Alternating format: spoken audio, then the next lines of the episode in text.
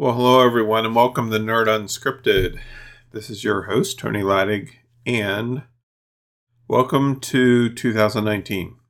We finally made it. And uh, this, of course, is our first show in the new year. and so, given that we often have these uh, New Year's resolutions and see a new year as an opportunity for change and all of that, I thought it would make sense for us to actually talk about change. And uh, it's not um, just FYI. Um, we're not talking about change from the perspective of I'm changing the show or, you know, I'm retiring or anything like that. Um, nothing further from the truth. Um, Nerd Unscripted is going to continue this year. I have no uh, back end timeline on it, so it'll go until it's done, whatever that even means. Um, I have no idea. Um, but I still have things that I think can be fun to share, and I love the discussion aspect of it. Uh, pardon me. And um, one of the things that's been fun about this show is that it gives me an opportunity to um, talk about stuff that I can't normally talk about, you know, in a business setting. It's just not appropriate or whatever. Um, but I appreciate um, being able to talk about things that I still find curious or enjoy discussing or whatever, and you guys actually show up. because I know a lot of you are weirdos just like I am. And I I say that with all due respect and love. but anyway, so I've thought a lot about change. I mean, a lot of us, I think, um, look at change it's something that we go through every single day. You know, we're constantly changing in some form or another, even though it doesn't necessarily seem that way sometimes. Um, so I'm not talking about us growing older or you know those kinds of changes that just naturally happen. Um, what I've been giving a lot more thought to is more from the perspective of why do I not do certain things? you know. And uh, I got an email coaching question from Liz. I noticed that Liz is here uh, yesterday, which I'm going to be answering after the show is over. Um, but you know about not doing things um, that you're unaware of, and and all of that is very, very interesting question. Um, but usually at the end of every year, I always take time to assess where I am, where I want to go, where I've been, what I've liked and not liked about it, and if there are, are any changes that I need to make. I love change. Um, as long as I'm in control of it. I was talking to my mom over breakfast today, and uh, this year will be um, 10 years uh, on February 2nd since my dad passed. And it's just, it's crazy to think that it's been that long already. Um, and that was uh, a period of time which many of you are well aware of. And uh, it was it was tough because um, over the course of a month, um, my divorce with my first wife was finalized. My dog died. My daughter moved away. My dad died. My uncle died. My cousin died. My grandfather died. All in under 30 days. And uh, that's a lot of change for anyone. And uh, what was really interesting about it was that I remember very, very vividly that period of time because even though I don't have a problem with change, um, that kind of change is often beyond our control. You know, we can't help it when people pass or, you know, whatever. And I recall it just driving me crazy. And I think it was just, it was overload um, just from a grieving process because I'd never really been through grief like that before. Um, and so uh, at first I was kind of resistant to the notion because I can be a bit of a control freak. And I figured out how to use that in a very positive light in my life and business. But um, I don't like it when stuff, you know, when I'm being bounced around by um, events that I can't control in any way. And we all have to face that. I mean, it's just part of life. But um, that p- particular time was was major overload time for me personally. Um, as you would imagine, I think it would be for anyone. Um, you know, especially when your family ends up being, you know, four people less than what it was, you know, the previous month. Um, but I learned a lot about myself in walking through that period of time, which was very much a dark night of the soul. Um, but one of the things that I actually learned the most is the importance of embracing change.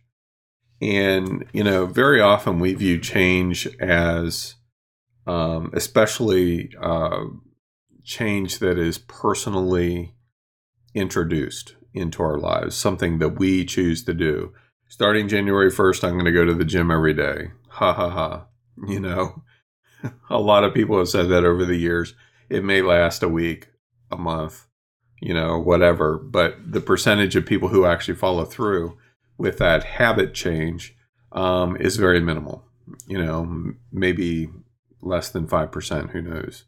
I didn't actually take time to look up statistics, but um, it's a curious thing, and I and I've given a lot of thought to it over the years. Um, I'd like to think I'm a change agent of sorts, um, because uh, you know you have the old the saying "old habits die hard," and um, I'm very introspective, so I tend to pay attention to habits. Uh, and honestly, there's sometimes where I just don't want to change. you know, like I like things how they are. Um, but I also am smart enough to recognize that if we truly want to achieve the desires of our heart, um, change is a must because if we didn't have to change, we would already have the desires of our heart, wouldn't we? You know, but obviously, whatever those desires are, it could be something simple like a new car, it could be something huge like, you know, living in a different state or, um, you know, oh, I don't know, starting an amusement park or theme park or whatever. But, um, think about that idea for a moment that if change was not required, we would already have what we desire. Hey, that rhymes. I should write that down. I'm working on this book of my photographs and quotes. It's like a gift book kind of thing. I might have to add that one to it, but um, anyway, you'll find out more about that if you take the gift the gift book design training that starts on Wednesday. Um, but anyway, uh, it, it's actually a, a big deal, you know. And so, for us to really achieve what we want to achieve with our lives, it's always going to require change. And to me, that's exciting um, because what I found is that the more proactive we can be toward change, um, ultimately, the further we get along, you know, down the road, so to speak, toward our goals.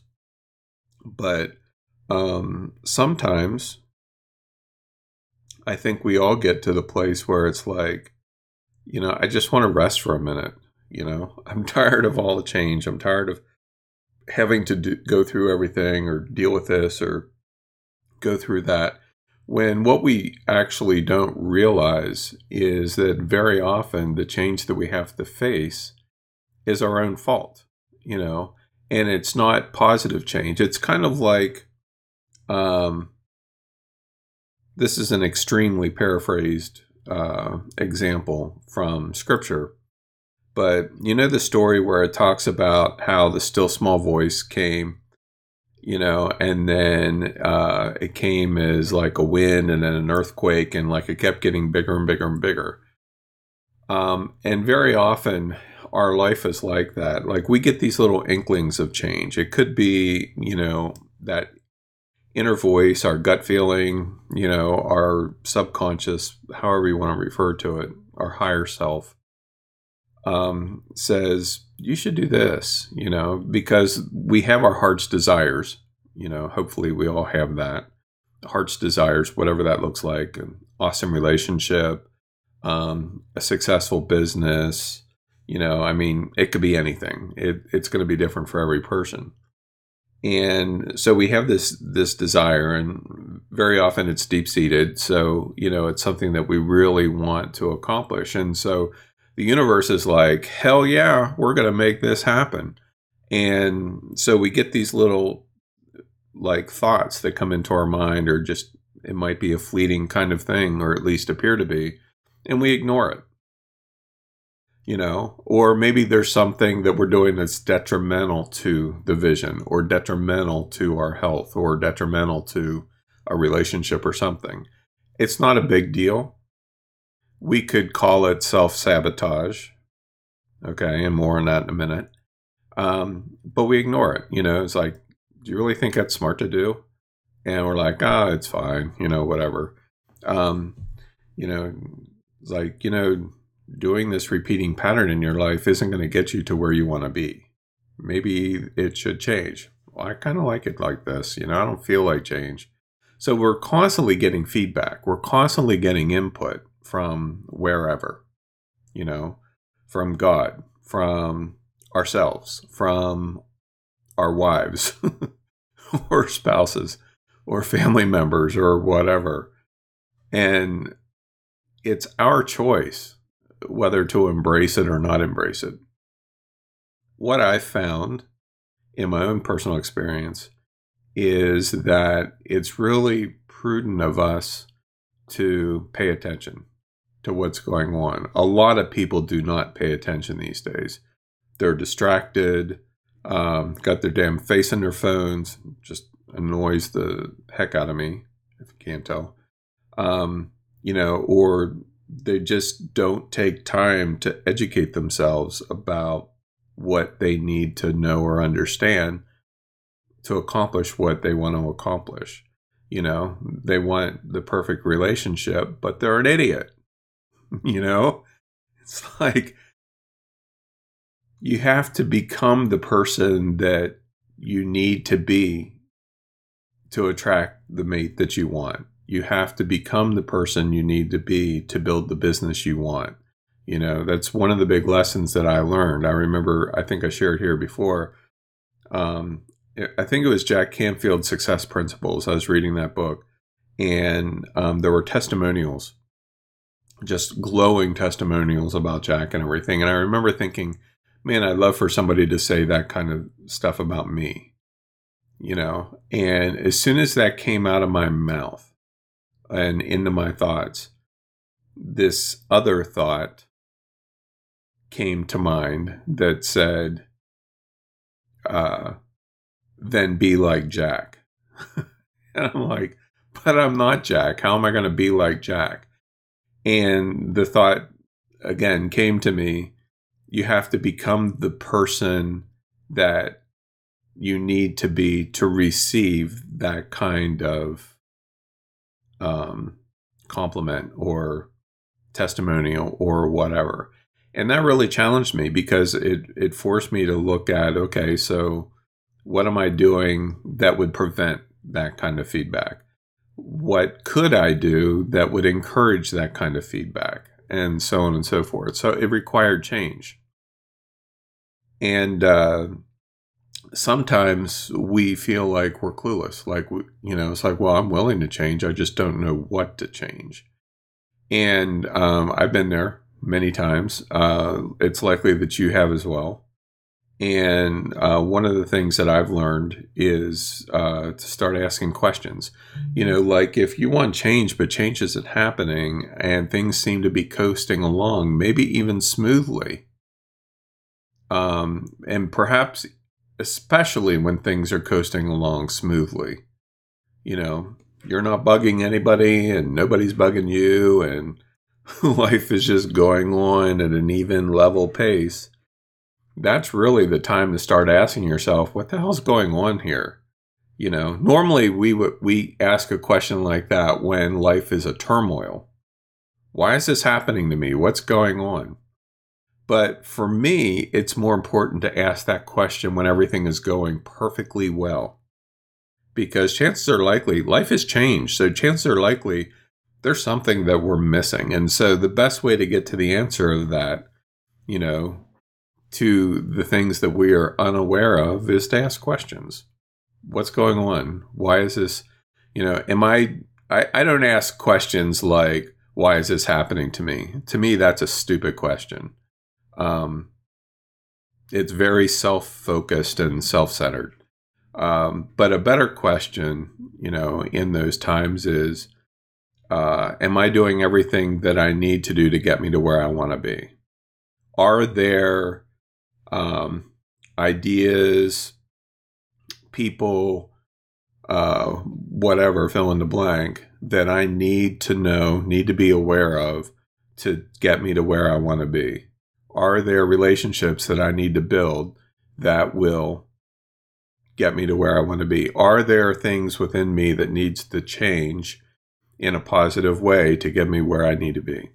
And I'm just talking about me, okay? I mean, we are most familiar with ourselves. It's very easy to look at that from the outside and say, well, that's very self serving. Um, and in some respects, it is because I'm trying to be the best version of myself that I can be. So if I'm not going to change myself, but rather expect that everyone else needs to change, which that was me 15 years ago, you know, oh, you're crazy. I'm fine. You know, it's, I'm sure it's just how you're seeing things. You know, always shift the blame on somebody else uh, rather than take responsibility. And see, there is the magic word. When you really get down to change, it's taking responsibility for our own actions, for our destiny, for the choices that we make, the decisions that we make. Taking responsibility is a tough one at times because it means that we actually have to have our head in the game. We actually have to step up. We actually have to accept the fact that we may not be perfect or that we have made wrong choices, but not get hung up on the fact that, oh my God, I made a wrong choice, but rather, okay, I made this choice. I take responsibility for it. Now, how can I reverse it? How can I move past this? What, who do I need to be to accomplish X? You know? Um, and that's where I see change is extremely powerful and uh, is in that proactive state of change. In other words, rather than waiting for change to be forced upon you, which it will happen, you know, whisper, wind, storm, you know, whatever, force will be changed upon you. Like, why wait until change is forced upon you? Why not go proactive with it? You know, it's kind of like preventative health. You know, we wait till we have an issue, then we go to the doctor, you know, and leading up to that time, we eat like hell, you know, knowing that, you know, if I eat five pounds of chocolate a day, eventually something is going to hit the fan. Um, and I'm just using an extreme example. But what would happen if all of this went proactive on change? It's like, you know what? Tony's right. There's this thing that's been going on here. Obviously, you know, my business is kind of not where I'd love it to be, you know, kind of sucking right now, or I have this other thing going on. Um, and uh, live life on autopilot, thinking that everything will be fine. You know, if I just leave well enough alone, it'll all work out. It's not going to work out. Hate to tell you. you can't autopilot life. It just doesn't work that way. And so many people live their lives that way, you know, unfortunately. And, um, you know, sometimes we don't embrace change because we're lazy. I mean, that's reality right there. You know, we just don't want to. I don't feel like it. You know, I kind of like life the way it is right now. And I'm not saying that there's anything wrong with being content and happy. That anything is, you know, nothing could be further from the truth. But it's whenever we're gliding and fall into uh, the status quo, you know, just minding my own business, gliding through life, you know. I personally, I refer to folks like that as sheeple. You know, they just are guided by whatever the loudest voice is. You know, as long as you're feeding me, we're good. And unfortunately, I think there's too many people in that space these days um, for one reason or another. But we really have to assess like, if things aren't happening the way you expect them to happen in any area of your life, it's time to explore why is that the case? And then whenever the answer comes, do something about it. You know, make the change. It's not to say that you're going to get everything that you ever wanted, but there's no reason why you can't. Um, but I can guarantee you, if you don't take action and you don't make changes, it will not happen. It's kind of like the lottery. You know, the lottery can be $300 million, and that's awesome and exciting, which it isn't currently. I, I think it's, I don't even know what it is. I don't, I don't even pay attention to the lottery until it's over 300 million. But anyway, if you don't go buy the ticket, you have 100% chance of not winning. you know, and change is the same way. You know, if you choose to not change, you have 100% guarantee that you will not accomplish what you want because everything requires change. And in most cases, I hate to tell you, but that change comes down to you. You're the one who has the change.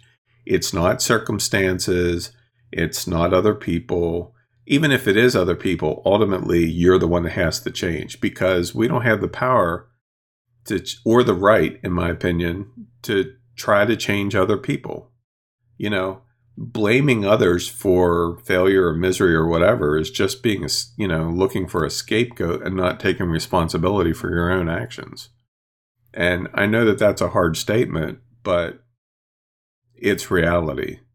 You know the moment you start blaming other people you know blaming god well i'm just praying for god's will. No you're not. You're lazy. You don't want to take action so you're putting it off on god you know, well, you don't understand my situation. My wife, blah, blah, blah.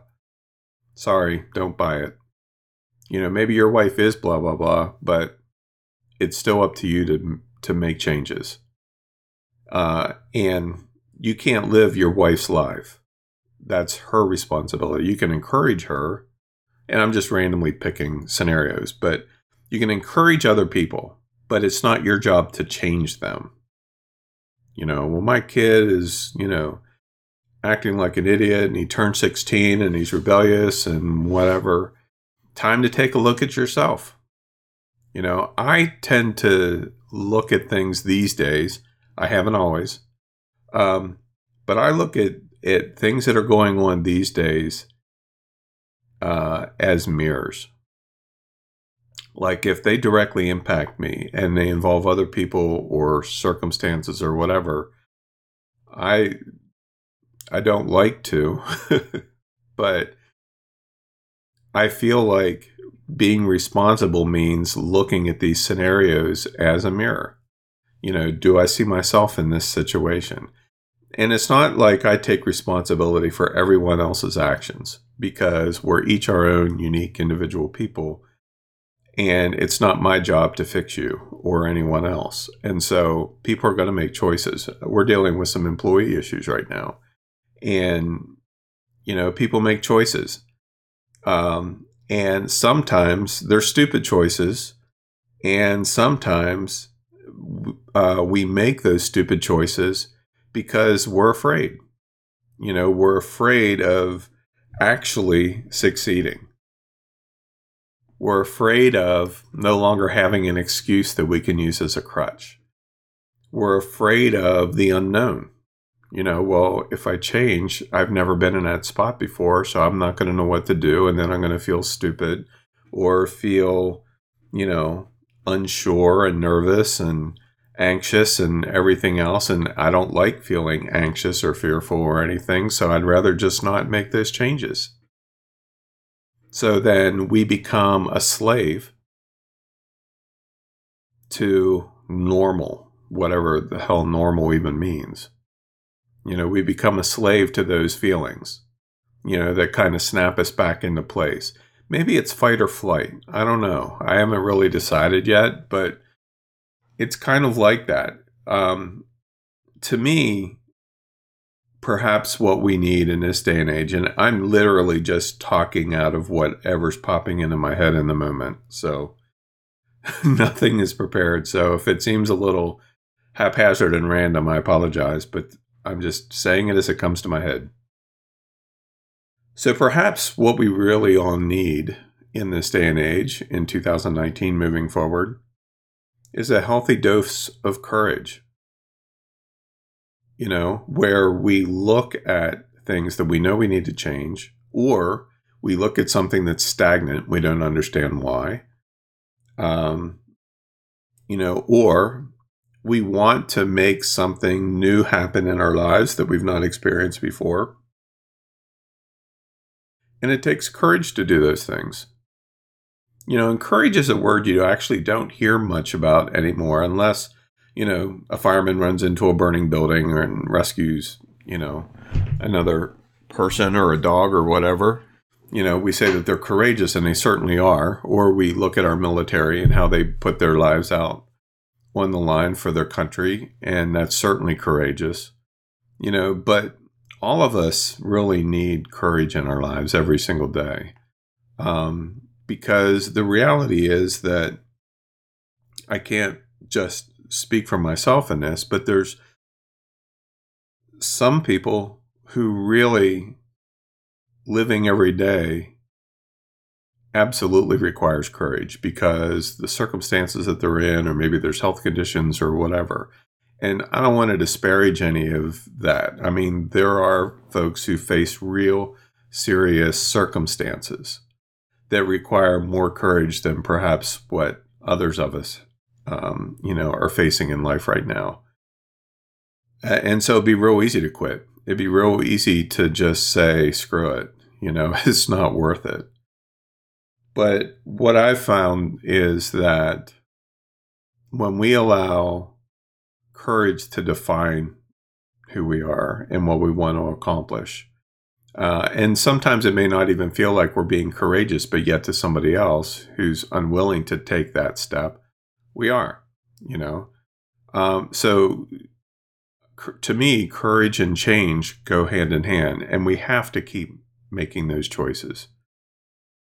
Keep seeing these C words courage, change, choice, um, chocolate. To me, chocolate predicates every courageous choice of change. um, sorry, I'm just being silly, but um, I, I guess the question that I ask myself, and a good question for everyone really to ponder, is not it's not how can we change for the sake of change? Like, I'm not saying we just need to, well, I'm going to do something different. You know, a couple weeks ago, I talked about pattern interrupts, and that's certainly change and um, it can bring positive effects. But, like, I don't want to just change for change's sake. I want to make sure that however I change, it moves me forward in my goals. And uh, I've I've shared this concept before and, and it just came to mind to share it again. And that is that how I tend to see things these days, and I haven't always, is that I've accepted the fact that my life, whatever it is, whatever it means, whatever it's meant to accomplish, for however long I'm on this planet, already exists in complete form. It's already done. Um, and I mean, if you really get into studying time and all of that, it's a very it's very easy to see how that's actually the case. But um, so if it's complete, and if it already exists in complete form, then my job becomes to discover the right steps to take to step into that completeness. There's another C word completeness. Um, and so the question then becomes what's my next step? And that's a question that I literally ask every day. You know, so what's what's my next step? What do I need to do next? What do I need to focus on next? You know, and it's not that I'm I'm uh, not that I'm not taking in the moment. I believe we need to live in the moment, which is, you know, a fairly recent concept to me. Um, recent meaning within the last seven years. Um, because before that, I always looked forward to the future.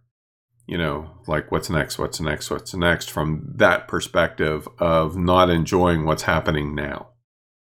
Um, and so I was missing out on a lot because the clues to the future are happening now. And if you're constantly looking to the future, you're missing the clues to get you to your future. Does that make sense? So, like, instead of being just solely future minded or, you know, be stuck in the past like my father was, um, rather than paying attention now, now is where the clues are another C word. Now's are, now is where the clues are for what's next. You know, if you're waiting for some future revelation to help you accomplish whatever it is you want to accomplish, you're missing the boat here. Because the answer isn't in the future. The future already exists. The answer is right now. You know, change happens now, the moment you choose it. And so, what that does for us is it actually makes change a lot easier um, from my perspective, because then um, we simply need to be aware of what's going on around us, which um, in some cases we just aren't, but aware of what's going on around us, and then using that to fuel the questions that will ultimately move us forward into where we're supposed to be. So, and that includes anything. It could be relationships, it could be finances, it could be businesses, it could be where we live, um, who we interact with. I mean, it could be anything like that. And so, uh, what starts happening is that whenever we begin to ask those questions, and you know, we're asking questions because we don't know the answers, and sometimes we don't even know, like, you don't know what you don't know. You know, very often we all face that at one time or another. Um, you don't know what you don't know, but questions, and maybe I'm answering your question now, Liz. questions are what get us there questions are what move us beyond being clueless, not knowing what we don't know, to facing a direction where we can be curious about um, what the, that answer may be. Like, how did I miss that? You know, I mean, how many times have you thought that in whatever situation? How could I miss that? You know, you weren't paying attention to it. It's kind of like driving down the road and you get lost in your thoughts, and then you come out of that, and all of a sudden you have no idea where the heck you are. I don't know if you've ever had that happen before, but I certainly have. Um, and that's certainly a type of change. That's an autopilot kind of change. That's not what I'm advocating here. Um, and so, whenever we really pay attention to now, pay attention in the moment and listen for the voice, listen for the answers, looking around uh, life. You know, um, you know, sometimes interesting things will happen. Um, you know, where we're going about our day, minding our own business, and you know, you check out at Target and the checkout amount is $44.44. You know, and are like, well, that's interesting, four numbers in a row, and you just kind of blow it off. You know, and then you look up your bank balance and it's, you know, $4,444 and change. Like, okay, so what's going on here? Well, that's their signs, their signposts. We're literally surrounded by them. We're literally getting feedback constantly. But if we're not paying attention in the moment, we'll miss it. You know, research can help with that sometimes, depending on the kind of thing that you're, you know, looking for answers for. Um, you know, and it even can be something silly like a hobby. You know, um, yesterday I got I bought a, a uh, metal detector, and those of you who saw my Facebook post about that, um, whenever I was 14, my great uncle introduced me to metal detecting, and I thought it was the best thing in the world. And uh, he had an old Coin Master thing and showed me how to use it. And uh, I never really found anything much.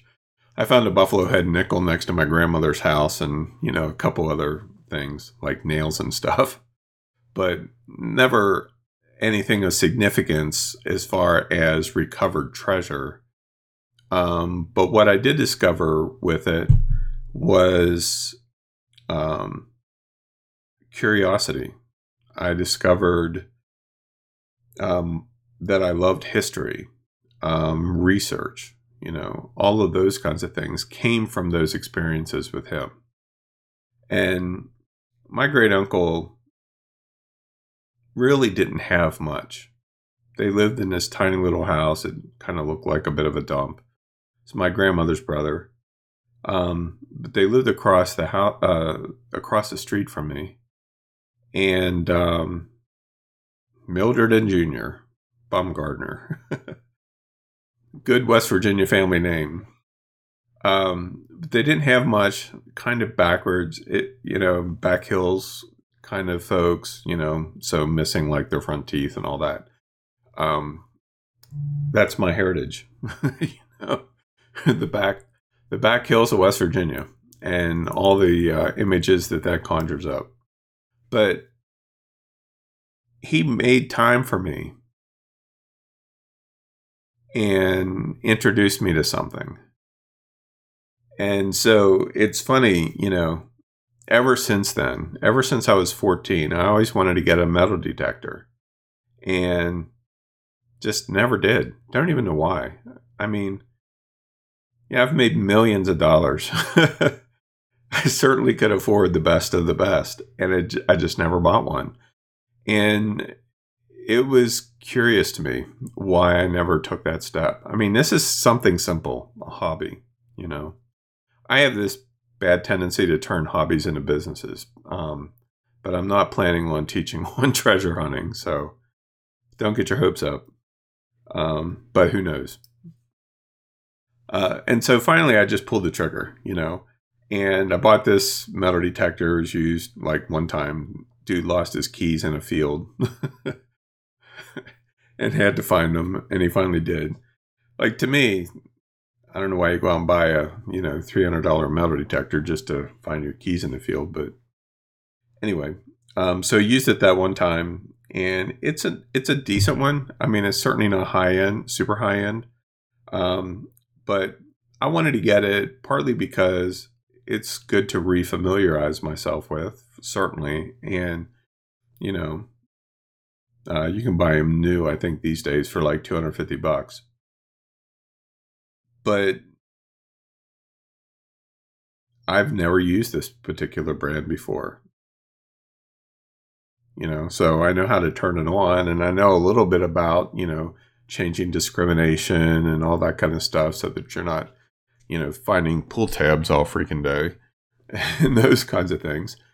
Um, but, you know, I could like do uh, like a lot of men often do and just say, I can figure this out. I'm not going to read the instructions or whatever.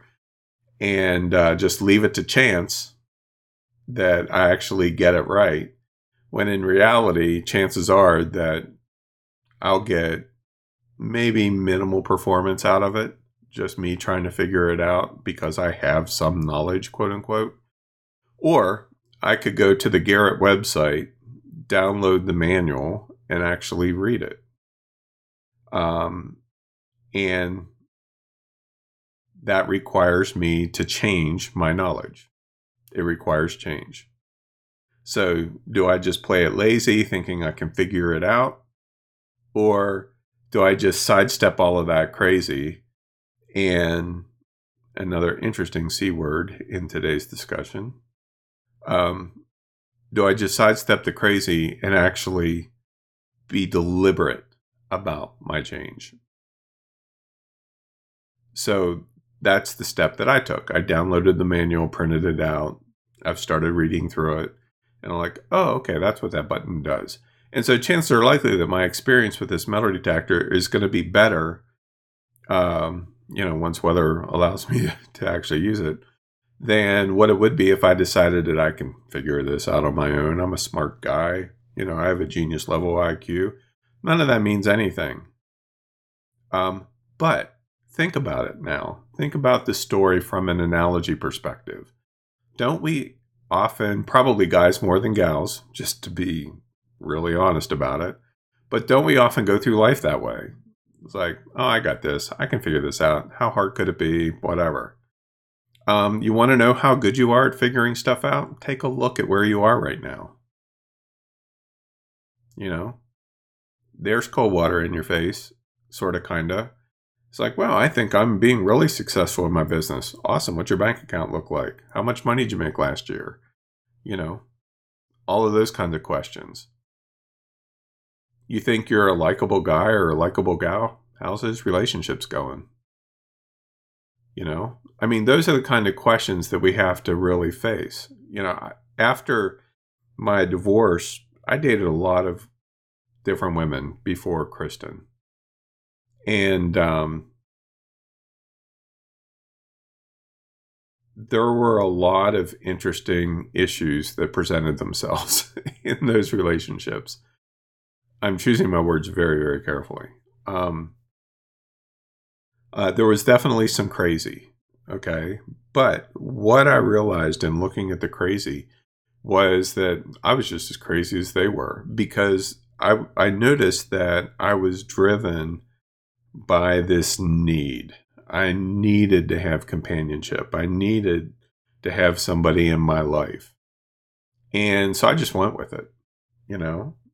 And I kept repeating this pattern over and over and over and over again. I've shared some of this before. Um, until finally, you know, I put on the brakes and said, What am I doing? Why am I repeating this pattern? You know, and so I stopped and said, you know what? I think I'm done. I think I'm done dating. I'm over it. Um, I have a lot of amazing friends uh, who are female that, you know, we're just friends. I have terrific family. You know, I actually had everything that I need in life in the form of friendships and companionship and all of that already existing in my life. I just didn't recognize it. I was constantly looking into the future, looking for that perfect person. And I mean, I had the laundry list, you know, of what I was looking for. And I really came to the conclusion that it wasn't possible to achieve that. That, um, you know, I thought I was missing something. And in reality, I already had it. I just didn't recognize it. And so I said, fine, I'm done. And I felt really good about that. And then, as you know, two weeks later, Kristen and I started dating and uh, I was very resistant, very resistant. Um, and I was like, uh, "Sorry, but I just came to this conclusion, and so it's cool that we're hanging out and enjoying each other and all of that." But I was just really, you know, very much in a pushback kind of state at first. I just wouldn't let her in um, because I was protecting a decision that I had made. And in reality, you know, on the other side of that decision, what I realize now is that she and I couldn't come together until I made that decision. so I was actually the one who was standing in the way of progress because I was making wrong choices, you know, um, because I thought I had this need that had to be fulfilled when in reality I didn't. You know, I didn't start dating Kristen or get together with Kristen because she filled a need in me um, that would have been the worst possible reason for us to get together. But, you know, it just so happened that we were supposed to be together. And uh, since then, I mean, we've both been great mirrors for each other and we both changed in some really awesome ways. But, uh, and so those changes wouldn't have happened without each other. But all of that rambling to say, we need to recognize where we are. We have to be brutally honest with ourselves. And whenever we're doing things that we shouldn't be doing, you know, and we know what they are, you have to ask why. Um, and chances are likely that we are perhaps subconsciously sabotaging ourselves because maybe we're actually afraid of being happy. Maybe we're concerned that we might actually get what we desire. And then what? You know, um, I remember, and again, this is a story I've shared before, but um, whenever I lived in New Jersey, I managed a printing company there. And um, I had had this flash of a vision where I saw myself um, I saw this building, and on one side was publishing, and the other side was like audio video production. And then um, I just knew that I was supposed to get into publishing. Uh, I mean, I managed a printing company, and we did publish some books, but we mostly, you know, produced all kinds of other things, um, like for like the local medical center, Atlantic City Medical Center was a customer several casinos were customers. And so we produced a lot of forms and different things like that. And so I had received this card in the mail one day from this company called Companion Press. I got it at work. And it was a publishing company, um, a Christian publishing company at that. And it was 10 miles, 15 miles from my hometown. And it's like, I didn't even know there was a publishing company there. So I went up and checked it out. And long story short, I ended up knowing like half of the people who own the company. Um, and leading up until that time, I had made a list of change that I wanted to see in our family. And I was pretty detailed at the time. You know, Courtney had been born, well, both girls, but Courtney had been born with a kidney condition, um, failed surgery, all that kind of stuff. Very poor prognosis. And um, I just wasn't having it. You know, I didn't care what the doctor said. I just wasn't having it. You know, one way or another, she was going to be fine. But I wanted to get into publishing. I wanted us to have our own house. And I mean, I described all of this stuff in a list, you know, um, healthy children and Courtney to give a clean, be given a clean bill of health, all this stuff that seemed to be impossible. Uh, and we certainly weren't walking in it then. Um, so it was, if anything, it was a list of change. And, uh, I remember after moving back to Pennsylvania, um, walking into Walmart one day, it suddenly hit me that every single thing on that list had happened. I was working for a Christian publishing company as a book designer, living in a three bedroom rancher that we built. Courtney had been given a miraculous clean bill of health, which they said was impossible, and the doctors listed it as a miracle.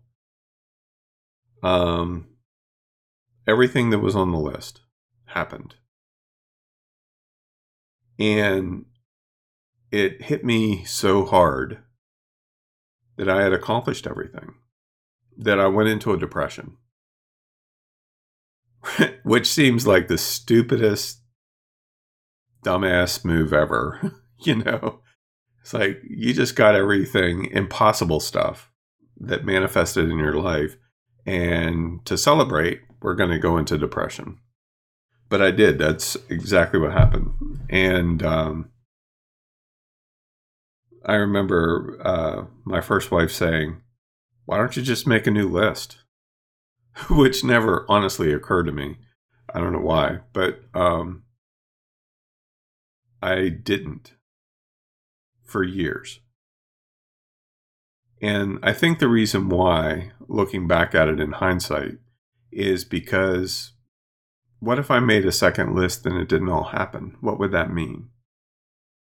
So I was kind of afraid of change in some respects, even though I had seen these miracles happen, really, that I couldn't have made happen if I had to. But yet they did. Um, and, uh, and, you know, this is before I ever had my own business or anything like that. I mean, that's back back in the days when I was, you know, just working as a book designer and stuff um, like because we moved in to Pennsylvania in 1993, and so by 1995, I would have made that list in 92, and by 95, it was all complete. So three years. Um, but I didn't start my own business until 2000, and I didn't start teaching online until 2006. So, you know, there's some big gaps of time and growth in in between those two. But the idea of making a list like that was just weird to me to make a second list. Now, later on I did make a list and I made a list for you know, who I'd want as a spouse if I ever married again. This is after my divorce. You know, not so much the house thing. I at that time I really didn't care. I was traveling a lot, so I didn't really care. Um, uh, and so it wasn't so much stuff driven. Uh, it still isn't really, but uh, as much as it was, you know, relationship and business related. Those were my lists. And the funny thing about those was that for all intents and purposes, I got to a point because um, they were separate lists. I got to a point where I felt like I needed to accept defeat, like where I had to come to the place where it just wasn't going to happen. And I accepted that fact. And then it happened. you know, it happened with the relationships, it happened with my business. Um, and my business is still growing and changing constantly. Um, well, you guys know, you know, like what internet marketer in the right mind opens up two retail spaces? You know, I mean, it's been awesome, but it's it's definitely not the same kind of business. I'll tell you what. Um, but so there's this constant change that's happening, and so now through all of that, I've just learned that you know what, change is cool. Um, it's not always easy, um, but it requires us to live in the moment. It requires us to be brutally honest with ourselves. And even though we're talking about change for ourselves, it requires us to be courageous and selfless. You know, change self-serving change to me isn't really change and i mean self-serving in a negative way you know but whenever you start making change that benefits you and others um to me that's where it's at I mean, you know, and here's a good example, and it, I don't know how it's going to sound when it comes out, but it just what popped into my head. Kristen and I have done really well in our online businesses, and we're grateful for our customers and the things that we've gotten wisdom and insight to create and all of that. I, am constantly asked, where in the world do you get all these ideas all the time? Um, I ask questions. What's next? That's the big secret. But, you know, we didn't have to open those retail stores. You know, I mean, it cost us now probably close to $300,000 in the last year plus to do that. We didn't have to do that. We could have just spent it on ourselves and traveled all over and had nice vacations and just spend time being a couple and all of that. But, you know, who does that help? And so to me, rather than, you know, flying all over the world and taking these awesome trips or whatever, I could really care less about that stuff. I would rather create jobs.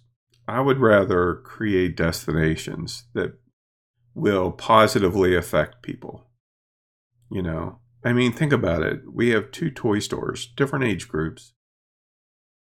But those children that are being impacted by our stores now are going to grow up and they're going to have children. So imagine the opportunity that we have to positively affect change, you know, in a future generation. That's worth to me a hell of a lot more than, you know, two weeks in Hawaii or whatever. It's like, yay, I get to go to Hawaii for two weeks and then I come back. Or, you know, I could take that several thousand dollars and invest it in inventory that is going to help a special needs child perhaps grow uh, to a place where they can, um, you know, take on life in a whole new way. That's not even a discussion for me. That's like hands down, this is what we're doing. And to me, that is really the beautiful part of change. When you separate the fear and you separate the unknown and you separate the laziness or the unwillingness to change ourselves, when you pull all of that out and just kind of set it aside and say, what's the real benefit here for change? The real benefit is how we impact those around us by becoming the best version of ourselves that we can be by owning the best version of our business that we can own, by creating the best possible products that we can create. Whenever we recognize that the purpose of change is for that, that's when life becomes really rewarding and fun as hell. You know, we have a blast. I'm not in our stores every day. I'm there like once a week, maybe. Um, Kristen is there much, much more than me, probably four days a week at least. Um, and we've had to really structure our businesses in some very interesting ways um, over the last couple months just to make this vision that we've been given um, work in the most efficient way possible, which meant we both had to change our businesses pretty radically in some respects. Uh, some of it you won't even, you will never notice. Okay. Um, but just how we had to handle it means that we don't see each other as often, which kind of sucks. Um, but to to me and to her, doing whatever it takes and embracing the change necessary to do that is much much more important in the long term than uh, our own selfish needs or desires. And so, do we have it all figured out yet? Hell no. Not even close. I mean, that's why change is so important because we're having to freaking change every day. But whenever you take the sting out of change, which really is just our own invention, you know, change being hard, it's just something we've made up in our minds. Um, because in reality, we change every day. You know, even if we do nothing, we change. Um, to a certain extent, it's whenever you go proactive that it really matters most. Um, and so we're still figuring it out, you know, and we're still presented with challenges that are going to require us to make some changes that perhaps are uncomfortable or we don't really want to or whatever. But do we want the end result from the change if we make it? Yeah, we do. So you can't have it both ways. You can't have the end result if you're unwilling to make the change required to get the end result. And so I guess my lesson in all of this hour long rambling is that change is awesome. You know, and the more you resist it, uh, when you notice that resistance, it's time to start asking the questions. You know, why am I so resistant to this? Why is this such a big deal? You know, I shared a story a couple weeks ago or whenever about how there were several tasks that I needed to accomplish. This is like 12 years ago and I needed to accomplish them, and I was putting them off, putting them off, putting them off. And uh, a friend of mine, one of my early mentors, was talking with me about it, and he's like, "Well, sounds like a lot of work that you have to do." You know, because you know, I know you've been struggling with this stuff for a long time, and I'm like, "Yeah, I have." And he's like, "Well, if you really like just were able to to just block out some time so that you could focus on this and get it done so it wouldn't be hanging over your head any longer how long do you think it would take you? And i'm like oh gosh i don't know. You know i started thinking about it and you know not realizing i was being set up of course but you know he was much smarter than i was. Um you know i'm thinking about it and i'm like gosh i don't know at least probably well let's see uh I was six hours. And as soon as it came out of my mouth, six hours, I knew I was done because I had been putting this stuff off for months and months and was just unwilling to make that change. You know, and I don't know why. It was just like, I, I guess I didn't want to accept responsibility. I, you know, I just, I guess that's what it was. But it was like the perfect setup, and I just fell for it. Um, but as soon as the light was shined on it and I was out, in, it was out in the open. Then I had to take responsibility. Then I had to step up and take the changes and make, you know, the necessary actions to get this stuff done. And you know what? Once it was done, it was no longer hanging over me. You know, it was gone. The sting of it all was gone. Now it was in the past, and the past is the past. And so um, I think sometimes we exert, I'm going to wrap up with this and then take some comments and questions. We exert so much energy trying to protect what shouldn't be protected that we have no energy to actually accomplish what we should be accomplishing. and I want you to think about that one. Protect the hurt, protect the unforgiveness, protect the fear, protect all of that crazy to the point where we have no energy left to positively affect anything, to accomplish anything, or at the very minimum, just a tiny little bit compared to how much more could we get done in life if we actually didn't have to exhaust so much energy protecting all of this stuff that shouldn't even be protected. You know? Well, he pissed me off 20 years ago and I haven't talked to him since. So there you've just spent some of your energy. Well, I've always wanted to do this, but I never thought I had the skills to do it, so I just keep putting it off, but it don't go away, but I just can't. There you're spending your energy. You know? As opposed to yes, book number 15 is finished. Next. you know, just get it done. That's why my word for this year, uh, 2019, is finish. Because, you know, I'm guilty of that just like you are.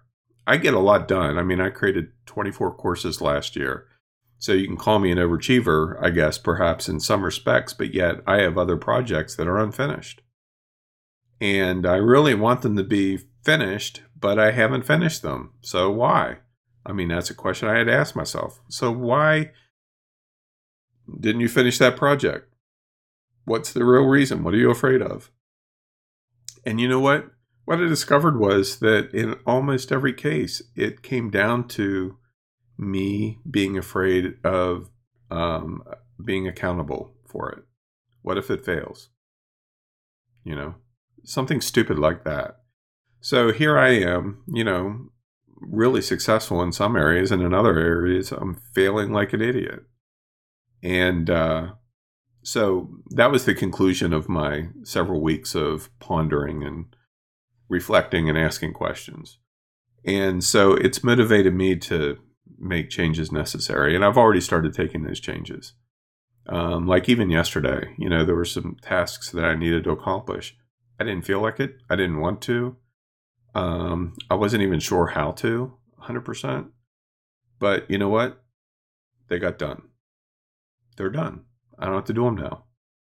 And uh, it feels pretty good, honestly. So that's going to be my year. I have no idea what the year is going to look like for me business wise, other than the fact that it's going to get done. it's going to get finished.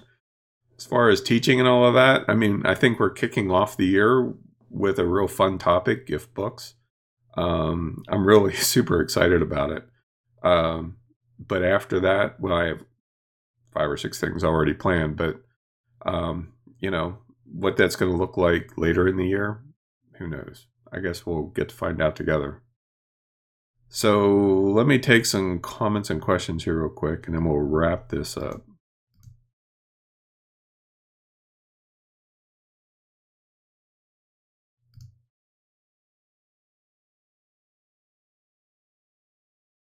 Liz says, uh, You're a change agent for so many people. Just look at your following.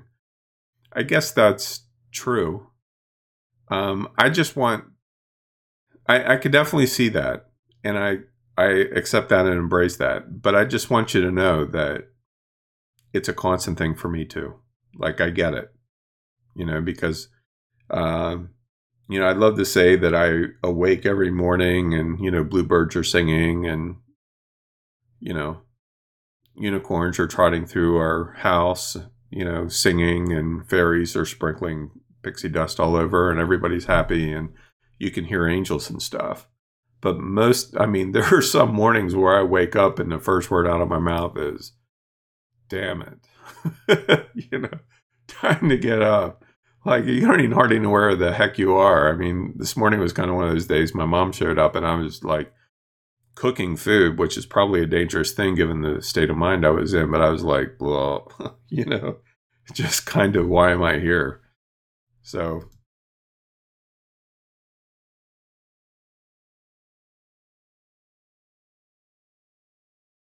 Yeah, exactly. Liz says uh, the change one needs to make, especially if you don't recognize it at first, then more incidents will occur where you make the change, and those incidents incidents get bigger and bigger and bigger until you make the change. Yeah, I mean, the pressure mounts. I mean, imagine how easy it would be if you made the change the very first time you heard of it.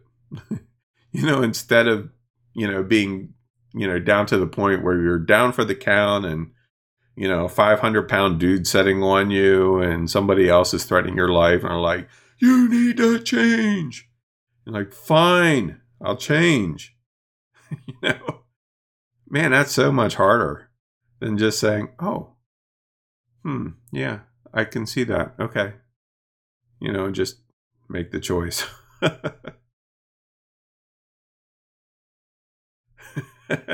Mark says, I find myself asking the question, what the hell have I done now? Um, I can relate to that. There was a period of time, um, one of the most curious decisions I ever made in my life uh, was when I was married to my first wife, and and I actually started become aw- becoming aware of the fact that perhaps some of the stuff going on was my fault. you know, before then I was probably pretty much a hardcore narcissist, but um, you know, so I actually gave her permission to um, to point out to me when she saw things that were contrary to, you know, to the betterment of our relationship and all of that. And it, I'm not encouraging anybody to do that, by the way. That sucked. Um, because it was like, it got to the point where it was like exactly what Mark said. What the hell have I done now? It's like, hey, we need to talk. And I'm like, shit, what did I do now? Like, am I getting anything right at all? Or is it all just bad?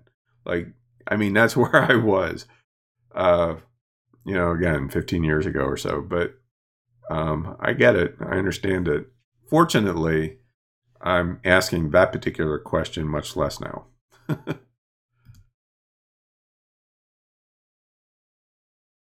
uh, Liz says the book of beautiful questions by Warren Berger and how to get from where you are to where you want to be by Jay Abraham. Yeah, I read the last one, but the first one I haven't. Thanks for sharing those.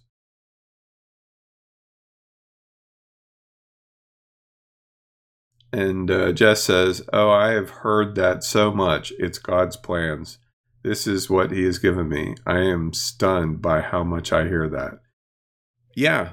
Um, and to me, and I feel I'm somewhat qualified to talk on this, being a former pastor of a church, um, it's escapism. You know? I mean, I, I think I shared before, I've called people out on it you know, it's like, oh God, give us a passion for the lost and blah, blah, blah. You know? And it's like, you know, show us your will. and I remember literally stopping a prayer meeting one one night and saying, So what you're saying here, if I understand correctly, is that you're asking God to force his will on yours because you're unwilling to do what he's already told you to do. Am I correct there? Because that's what it sounds like. you know, which is probably why um, I ultimately ended up leaving that place because I was very much direct. I guess you could say I was very direct. Um, but yeah, it, it's it's to me it's a cop out. You know, well, I need to pray about it. No, you don't. Make a damn decision. You know, like if you're really tuned in to God the way you say you are, He's already telling you. You already know. But what happens is we get the instant answer and then we second guess it. Well, I don't know if that's God or not. Like to me, make a decision. This is how I work. Make a decision. And if it turns out to be the wrong decision, make a different one. I mean, how hard is that? You know, it's like when my girls were little, we go to McDonald's, you know, on occasion. And it's like, okay, what do you guys want? And they're freaking sitting there for five minutes. It's like they sell burgers, you know, and fries and drinks. Like, how hard is it to choose? Well, you know, oh, yeah, there are chicken nuggets. You know, pick. You have the damn uh, menu memorized. So pick something drives me crazy. Indecision drives me crazy. By the way, it's a pet peeve. Um, you can't tell, but we often sef- second guess ourselves because we don't trust ourselves. We um, we haven't actually spent time developing that self love, self worth, those kinds of things. And so, because we see ourselves as untrustworthy, or you know, we could get it wrong and we give into that fear, we don't want to look like the bad guy. I mean, nobody wants to look like the bad guy. So we pawn it off. It's like, well, if this had happened, I would have been able to do X. Or, well, I'm not sure if that's God's will or not. Or, you know, well, I was going to do it, but then so and so showed up and then blah, blah, blah, you know, whatever. So we make excuses.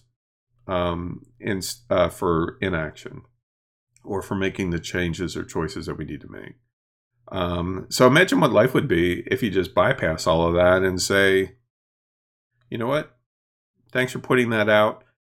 From now on, I'm going to choose this and just get on with it. I mean, how awesome would that be? I think it, I think it's an awesome way to live. Um, Liz says, I guess that one needs to overcome both fear of success and fear of failure. Which is the greater of the two fears, do you think? Um, I think that varies person to person, honestly. Fear of failure is a tough one because we're programmed with fear. Um, in case you weren't aware, I just watched the news. Um, we are programmed by fear from the government. We are programmed by with fear by the church. Um, you better be careful how you live because you might go to hell, right? So we're programmed by uh, with fear with everyone. You know, if you don't get your homework done, you're going to be grounded. You know, wait till your father gets home. I got that one a lot, which I deserve to get that one a lot probably, but still, you know, uh, here's the thing, and I think this comment could be very liberating for some of you. When you're not embracing fear, you're uncontrollable, which means you can accomplish anything you put your mind to. The government and the church do not want people living their lives that way. Because when somebody is awake and knows what they want from life, you can't control them. And if you can't control them, guess what gets lost? Power, money, you know, all of those kinds of things, which they want. So the quicker you can figure this stuff out and start making those changes, the quicker humanity as a whole grows and evolves, which is awesome. And the quicker that the powers that think they be, um, they lose their control that much faster. Like you can't have positive change and control in the same sentence. They don't work. You know, control works when people don't change, whenever they just blindly believe what they're told. Um, in case you haven't noticed, I'm not a big fan of that. So there are some things that are always going to be beyond our control, and I, you know, I cautiously accept that perhaps, but um, there's a lot that I can change, especially with me personally. That's the one thing nobody can own you. You can change everything about you that you want. Maybe not everyone else, but you can change yourself and your circumstances. That's for damn sure.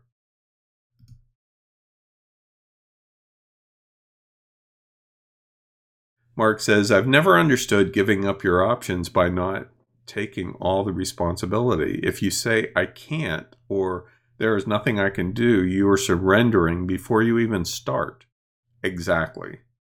The statement, it's all on me, gives you phenomenal power to change things as you see it, uh, as you see fit to the best of your ability. Why on earth would you want to give that power away? Exactly. That's exactly a great question.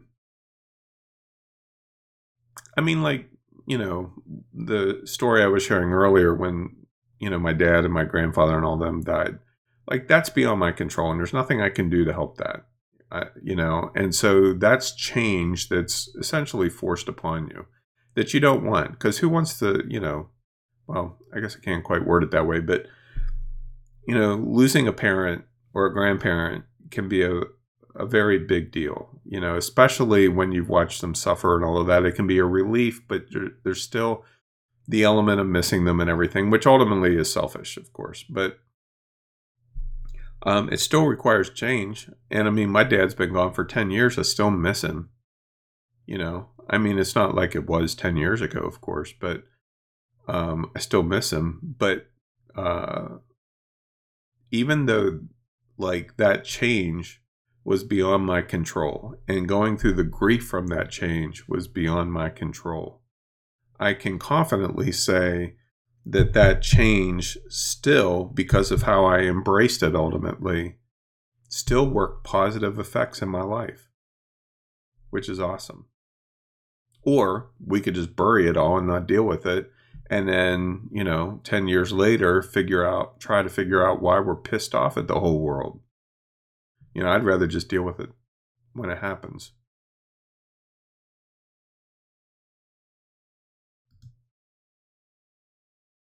Jess says your subconscious constantly is working, and sometimes you ask a question to yourself on Monday, and a week later the answer will come to you uh, on the following Monday or maybe months. Oh, yeah, absolutely. Yep. That's why I ask questions every day. I figure, you know, we'll just kind of get ahead of the ball. And so as the answers start coming, then awesome.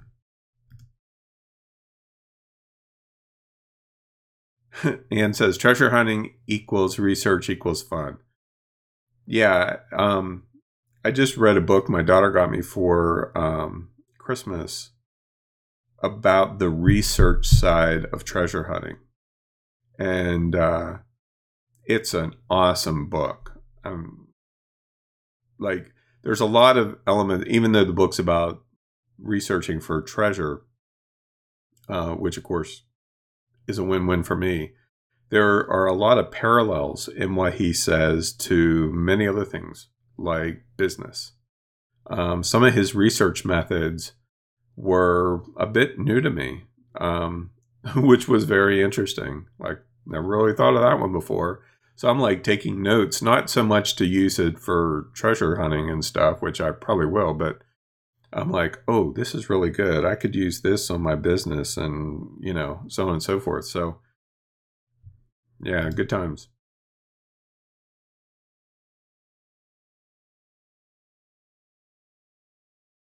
Ah, William brings up a really interesting point. He's like, but you are already teaching treasure hunting, Tony, the treasure one can find in the public domain. And as you have taught us, there is certainly a treasure there awaiting. uh, yeah, you're right. I never really thought about it that way, but you're spot on.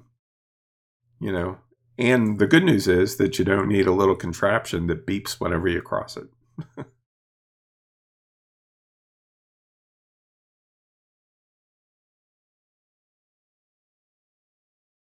Liz says it sounds like once you let go of something you're chasing, it then it usually shows up.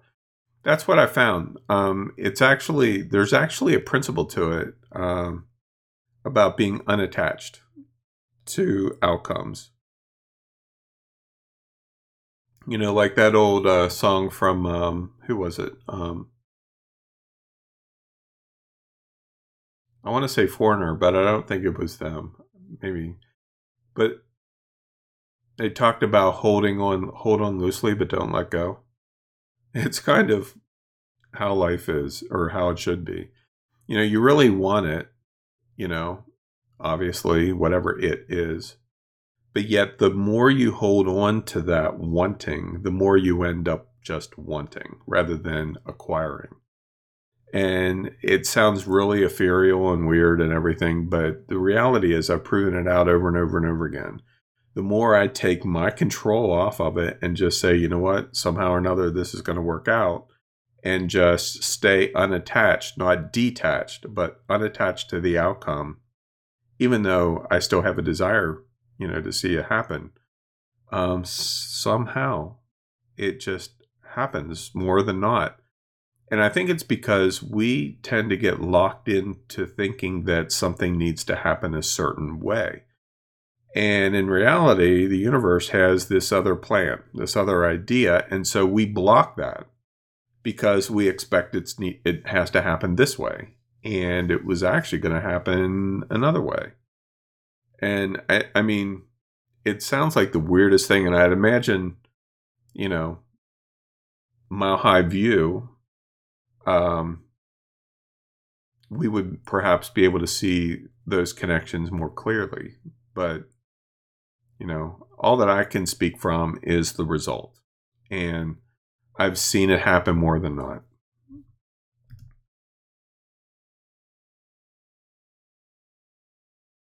Uh, Carolyn says, Great to hear you again. The holiday sure got me off the path of my goals. Thanks for setting me back on track again. You're welcome. Yeah, I love the holidays because it's a magical time of year. I hate the holidays because it just interrupts everything. you know, it's like, let's have five Sundays in a row, is what it feels like, you know. Um, I, I mean, I basically unplugged. I, you probably noticed. Um, I'm mostly unplugged from my business, probably the last a solid three weeks, close to four weeks. I mean, I still send out a couple emails, but I really spent that time not goofing off because that's not something I do very often, but just really assessing, you know, um, where I've been, where I want to be, you know, those kinds of things. So, you know, probably another 15 notes now in Evernote from that time period.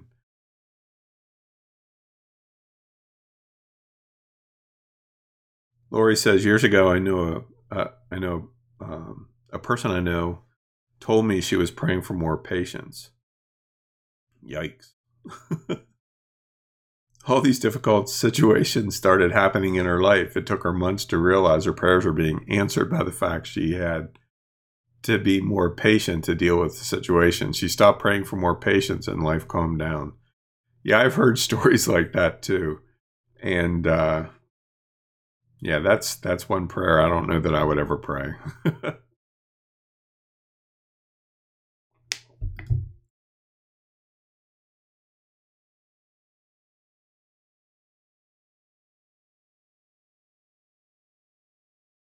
Yeah, Margaret says, don't allow fear to overcome your faith in God. God created you a free moral agent. Yes, God gave you a choice, life or death, and He gave you a hint. Choose life. Absolutely. Yeah.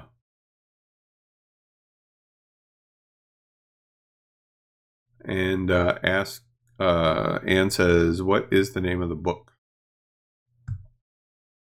I'm not quite sure which book you're referring to, Anne that's the downside of taking these things out of uh, out of context.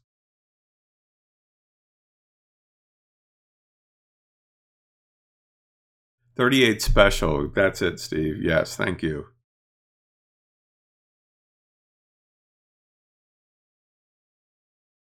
And Mark says, being unattached to outcomes is to me the essence of being enlightened. Yeah, I agree. Yep. And Liz says, another awesome webinar, Tony. Thank you so much. You're welcome. Oh, the treasure research book. Um, uh, good question. Um, I'll tell you what. Let me let me look it up here real quick. It's such a good book. My sister or my sister my daughter was able to find me such an awesome book that i would enjoy because i made an amazon wish list that included that book. Okay. I am just going to copy the whole thing and paste it into the chat area because it's actually a long title. And then for the sake of replays i'll read what it is. Um, so the book is titled How to Research for Treasure Hunting and Metal Detecting from Lead Generation to Vetting by Otto von Helsing. So that's the book. It's a terrific book. I mean, I just devoured that bad boy. you know, beginning to end, just really read through it. Um, he talks about deep web research and all kinds of cool things like that. Um, but anyway, I highly recommend it whether you're into treasure hunting or not, it's it's a fun read. All right. Well, that's all that I have, folks. Thank you all very much for your interaction and for humoring me yet again. Um, but we are back on track now for our weekly schedule, so we will return next Tuesday at 10 a.m. Eastern. So enjoy the rest of your week, everyone. And for those of you who are doing the uh, gift book design course with me, uh, we begin on Wednesday at 2 p.m., I believe. So I'll see you then.